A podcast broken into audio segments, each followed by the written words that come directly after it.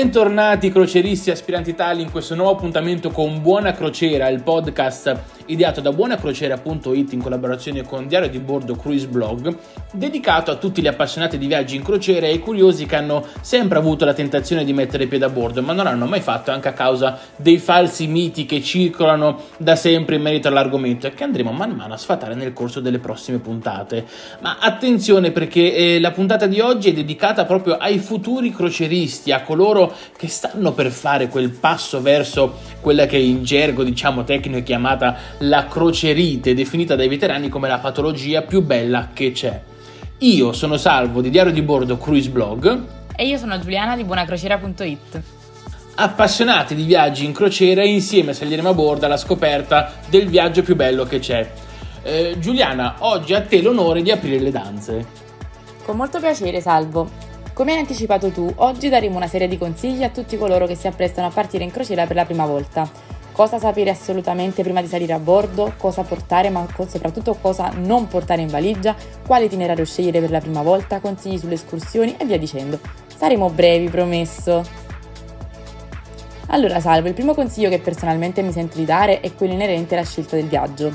La prima volta incuriosisce sempre, ma si ha anche un po' di timore che questa nuova tipologia di viaggio possa non fare al caso proprio, ovviamente, come tutto ciò che non si conosce del, resto. Quindi, indipendentemente dalla tipologia di crociera che sia più o meno lussuosa a seconda delle disponibilità, optate per una mini crociera o un viaggio di al massimo una settimana, non più lungo magari nel Mediterraneo che offre porti d'imbarco lungo tutto lo stivale comodi da raggiungere per tutti. Così facendo avrete la possibilità di iniziare a familiarizzare con la vita di bordo, le procedure di imbarco e sbarco, ogni porto e tutto il contorno di una vacanza in crociera. In fase di prenotazione, una volta scelto l'itinerario più consono alle proprie esigenze, è importante accertarsi di avere nel pacchetto crociera l'assicurazione sanitaria per tutti i partecipanti. Ne esistono di diverse tipologie e sarete voi a scegliere quella più idonea, ma è importantissimo averla per evitare spiacevoli inconvenienti durante il viaggio. In ogni caso il vostro agente di viaggio sarà comunque in grado di guidarvi in tutte le fasi. Pensa Giuliana che in tante crociere solo una volta non l'ho inserita nella pratica, ma è stata una dimenticanza, non è stato intenzionale. Però è stata l'unica volta in cui ho avuto necessità del medico di bordo. Eh, ed ero ai Caraibi, tra l'altro, nemmeno vicino a casa, mi, mi sarebbe servita. Invece, vabbè, è andata, ma voi assicuratevi di, di inserirla sempre. Comunque, una volta prenotato il vostro primo viaggio, quindi conclusa quella parte eh, diciamo teorica, prende il via quella fase che per comodità chiameremo pratica, in quanto sarà tempo di iniziare a pensare effettivamente alle cose da fare prima di salire a bordo. Prima di tutto, come arrivare al porto? Nel caso necessitiate di un volo per raggiungere il porto di imbarco e non l'abbiate incluso nel pacchetto crociera, dovrete pensare personalmente all'acquisto. In questa circostanza il consiglio che possiamo darvi è quello di arrivare sempre un giorno prima o al massimo la sera prima nella città in cui vi imbarcherete, ma mai il giorno dell'imbarco, perché coi voli non si sa mai. Se invece optate per un volo con la compagnia, niente paura. Nel caso decidiate invece di raggiungere il porto autonomamente in auto, ad esempio, dovrete assicurarvi di conoscere la zona o di prenotare un parcheggio dove lasciare la macchina per l'intera durata del viaggio. Tutti i porti o quasi eh, hanno un parcheggio interno, ma ricordatevi di prenotarlo in anticipo. Una soluzione più economica potrebbe essere quella di cercare un posteggio gratuito, però il più delle volte oltre a non essere custoditi sono anche lontani dal porto. L'ultima alternativa invece è quella di utilizzare i mezzi pubblici come potrebbe essere il treno. E direte voi, e poi una volta in stazione come raggiungo il porto? Beh, ci sono alcune realtà ben organizzate come ad esempio il porto di Civitavecchia, il primo che mi è venuto in mente, ma ce ne sono tanti altri, che hanno anche servizi di bus navetta che con una spesa irrisoria di un paio d'euro ti accompagnano dalla stazione al porto e viceversa. Parliamo ora della valigia salvo che come sai è una delle mie parti preferite, anche se alle volte, ma proprio ogni tanto, esagero giusto un pochino, ma proprio un pizzico.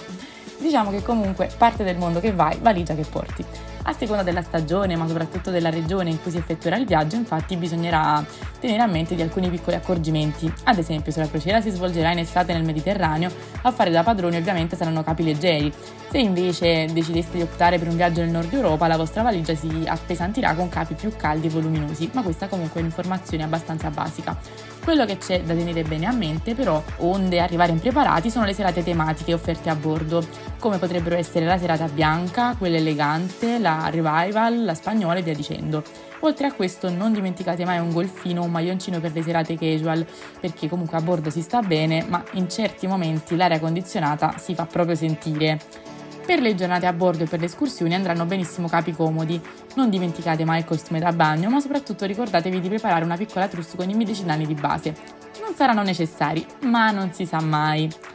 Ora, oltre a quello che è consigliato portare, esiste anche una lista di ciò che è sconsigliato mettere in valigia, in quanto potenzialmente pericolose per l'incolumità di tutti i passeggeri.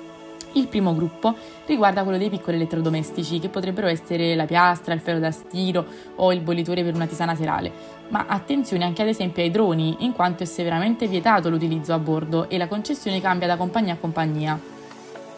Dopo aver chiuso la valigia sarà invece il momento di preparare i documenti. Eh, ricordatevi di portare con voi la carta d'identità o il passaporto a seconda di quello fornito in fase di prenotazione e i moduli di imbarco che vi saranno forniti dal vostro agente di viaggio poco prima della partenza. Non preoccupatevi, non andate in ansia, non vi lasceranno senza. Assolutamente, salvo. Ora vi, vi, racconto un altro fatto, così passo dal Signore degli Anelli al Signore degli Aneddoti. Eh, può sembrare una stupidata quella di, por- di, ricordare di portare con sé i documenti, però ho ancora impressa questa scena che capitò all'incirca un 5 anni fa. Eh, ricordo che ero a Genova, mi stavo per imbarcare per una visita nave e eh, subito dopo di me arrivò un folto gruppo comunque di signore pronti a partire per una settimana in crociera. Tutte tranne una, perché perché questa signora aveva proprio dimenticato a casa la carta d'identità e senza il documento non fanno imbarcare. Quindi, eh, ripeto, può sembrare un'informazione banale, ma ricordatevi sempre i documenti, fate un check di tutto. Salvo, un'altra delle tante domande che vengono poste più spesso da chi parte in crociera per la prima volta è come si paga a bordo? A bordo di una nave da crociera non circolano contanti, tantomeno carte di credito, ma si usa il sistema interno della nave che racchiude in un unico oggetto sia il metodo di pagamento che la chiave della cabina che il documento di accesso, quindi di riconoscimento, per lo sbarco e l'imbarco, per la discesa nei singoli porti. Nella maggior parte delle realtà si tratta di una tessera magnetica, altre invece utilizzano una tecnologia indossabile contactless come dei braccialetti o collane. A tutti però corrispondono degli account personali che serviranno per le spese di bordo. E quindi questi account andranno ricaricati o tramite contanti o semplicemente assegnando a un occupante o più della cabina una carta di credito o di debito eh, dalla quale saranno scalate le spese, delle quali ovviamente è sempre possibile tenere traccia tramite le applicazioni dedicate, le tv interattive delle cabine o gli schermi presenti nei vari punti della nave. Nel caso optiate per la ricarica in contanti, niente paura, la differenza non utilizzata vi sarà restituita al centesimo il giorno dello sbarco. Nel caso invece decidiate di associare una carta di credito, l'addebito sarà automatico. Un'altra domanda che spesso viene posta è quella inerente alla ristorazione e le bevande. Al ristorante si paga? Fai salvo che più di una volta mi è capitato di chiacchierare con passeggeri alla prima crociera che mi raccontavano che alla sera andavano a cena al buffet. Ah, ma a me sembrava strano perché perché avevano la convinzione che il ristorante principale fosse a pagamento. Ecco, questo è un altro mito da sfatare assolutamente. Il ristorante assegnato per la cena non è a pagamento ed è usufruibile da tutti gli ospiti negli orari di apertura a seconda del turno di cena, di cena assegnato, che può essere anche modificato in base alla categoria di cabina e alle necessità ed esigenze dei singoli ospiti. Piccolo spoiler, i metro a bordo faranno di tutto per soddisfare ogni vostra richiesta, ovviamente nel limite del possibile, quindi magari provateci sempre.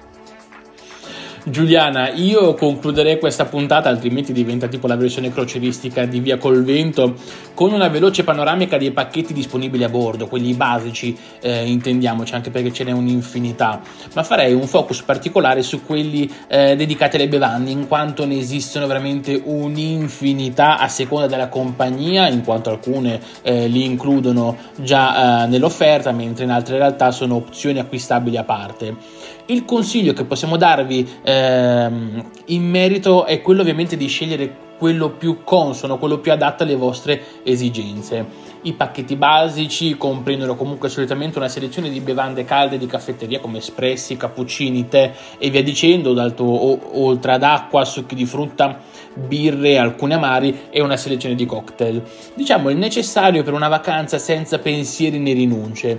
I pacchetti superiori invece includono al loro interno bevande man mano sempre più esclusive a seconda del prezzo giornaliero. Giusto per intenderci, è possibile trovare nei pacchetti anche flute e cocktail a base di champagne, oltre a rum e liquori pregiati provenienti da ogni parte del mondo. Oltre a quelli dedicati alle bevande esistono anche pacchetti wifi, pacchetti escursioni, pacchetti benessere, pacchetti ristoranti e via dicendo. Se volete conoscerli tutti non sarò io a raccontarveli ma il modo migliore è quello di fare una crociera. Salvo direi che a grandi linee abbiamo detto tutto, però ovviamente se ci fossero dubbi, richieste, domande, informazioni vi invitiamo a contattarci sui nostri canali social e saremo felicissimi di aiutarvi. Esattamente.